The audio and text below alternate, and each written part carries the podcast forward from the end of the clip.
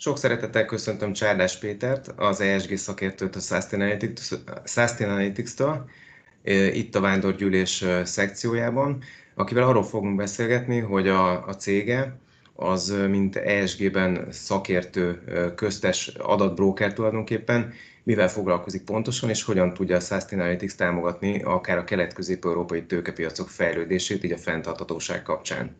Péter, akkor ez egy nyitott kérdés, kezdjük el akkor a beszélgetést, hogy látod a Köszönöm, kérdést. köszönöm Balázs, szervusztok, jó napot kívánok!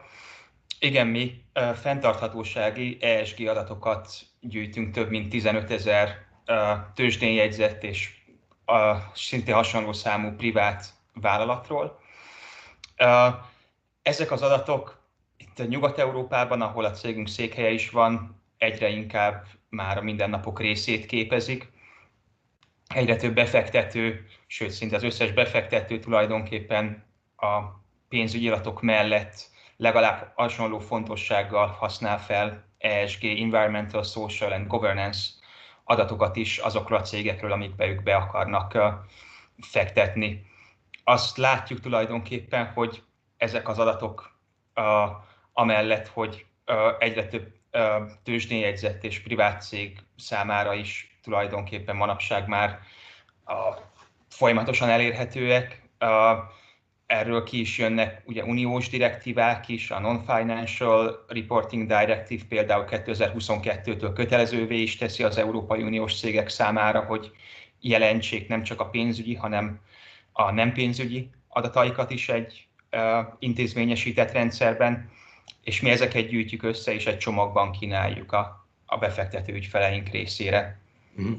Hát azt úgy el tudom képzelni, hogy milyen mondjuk egy, nem tudom, egy olajipari cégnek mondjuk, nem tudom, vízfelhasználási mutatója egy adott területhez vonatkoztatva, de amikor ezt megkapjátok ezt az adatot, ezt hogy döntitek el? Hogyan tudjátok eh, kvázi ezt az externáliát eh, internalizálni, tehát pénz, pénzügyi legérthető adattá tenni?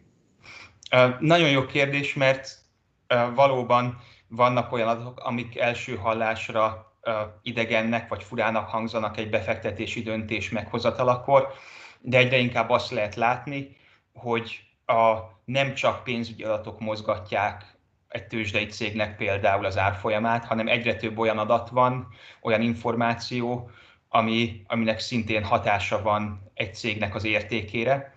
És valóban mi például gyűjtünk vízfelhasználási adatokat is, de mondjuk ezeket nem tesszük közre olajcégek kapcsán, mert, mert az az adat nem, nem materiális a, annak a cégnek a, a számára. Itt fontos megemlíteni, mi is ez a, a materialitás.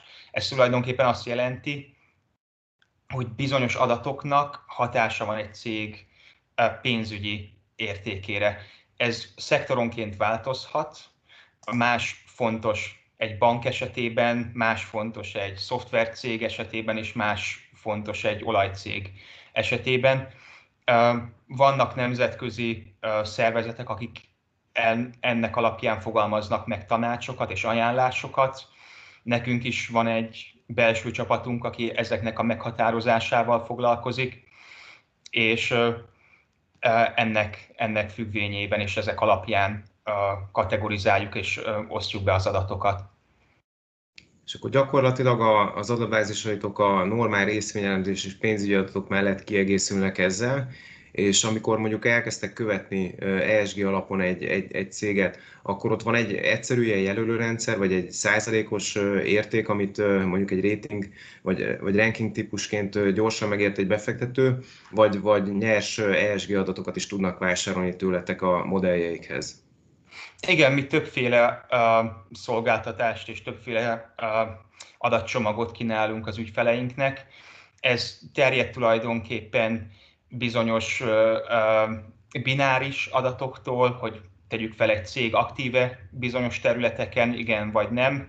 Utána lehet egy kicsit mélyebben belemenni, hogy az igen, hogyha erre a válaszra, erre a kérdésre igen a válasz, akkor például milyen, milyen szinten aktív egy bizonyos területen, tovább tudunk menni, és azon felül, hogy flaggeljük például ezeket a tevékenységi köröket, azon felül belemegyünk bizonyos ratingekbe is, ahogy említetted. Itt például a mi ratingünk az ESG rizikót mér, kockázatot, megnézi, hogy egy cégnek a tevékenysége, menedzsmentje mennyire van kitéve bizonyos a, a nem pénzügyi kockázatoknak. Ez egy 1-től 100-ig terjedő skála, és minél kisebb a szám, annál a kisebb a, a kockázat annak a cégnek. De egyébként mind, tőlünk lehet venni különböző nyers adatokat, és így az ügyfél saját magának tud modelleket készíteni. Uh-huh.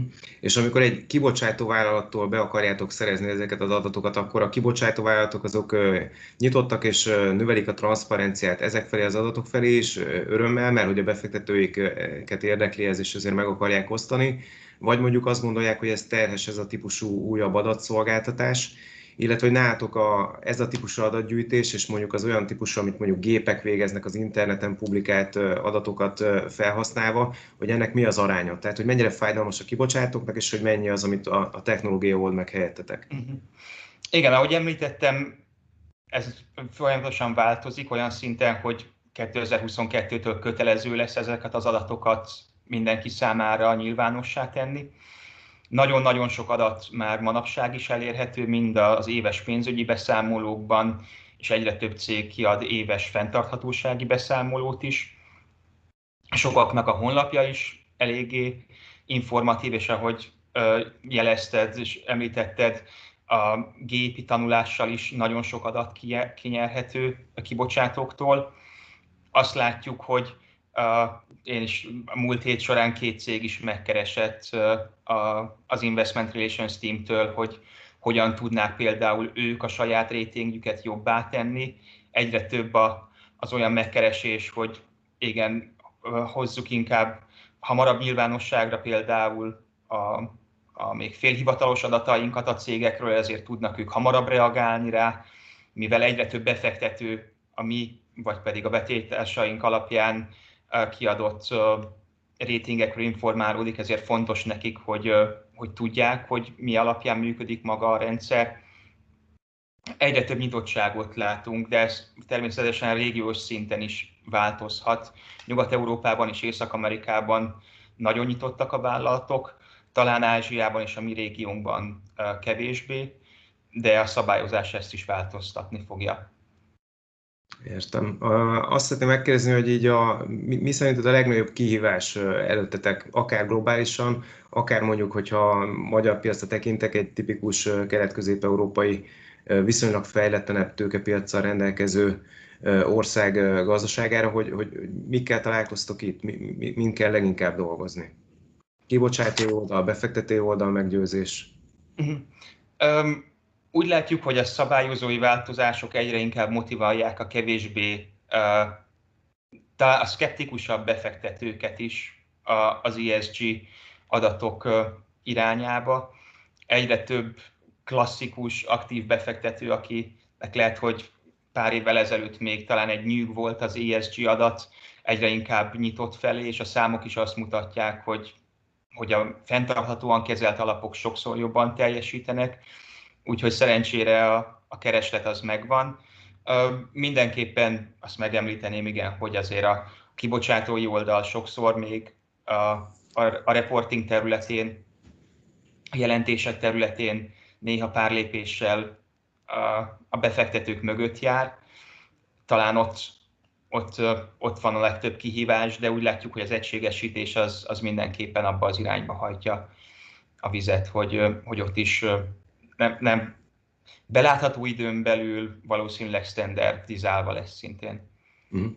És hogyha megengedsz itt a végére egy ilyen személyesebb kérdést, akkor ugye te Amsterdamban vagy, Amsterdam az köztudottan egy kerékpáros helyszín, a Tour de France épp most ért véget, de hogy ez egy ilyen haladó gondolkodás, és ugye a te generációd, ez nem a boomer generáció, hanem, hanem inkább a millennial, hogy hogy látod, hogy nálatok az ESG alapú befektetés, az impact investing, a gondolkodásban mennyire lejünk meg? Ezt most értem, hogy, hogy nyitott európai fiatalok talán már rendelkeznek megtakarítással. Tényleg lesz egy generációváltás, és így a fogyasztói magatartás a befektetői területen változhat?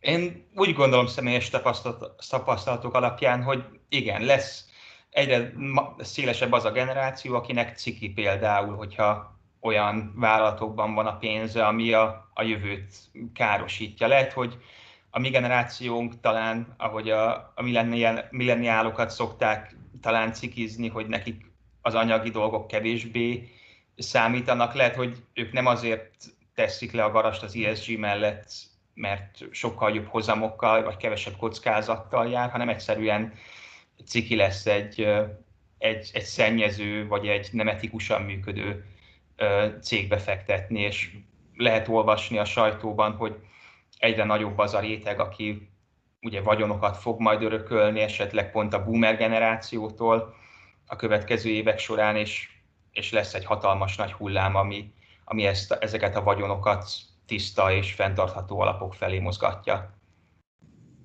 Nagyon szépen köszönöm ezt a végső választ, amiben én inkább a pozitívumot érzem, hogy, hogy a pénzügyek is egyre etikusabbak lehetnek ugye itt a transzparencia növelésével. Maradjunk kapcsolatban, nagyon örülök, hogy eljöttél hozzánk a Vándorgyűlés ezen szekciójába, és hát dolgozunk együtt azon, hogy a hazai tőkepiac is ezt a változást minél dinamikusabban élje át, és jó irányba haladjunk. Köszönöm szépen! Köszönöm Balázs a lehetőséget!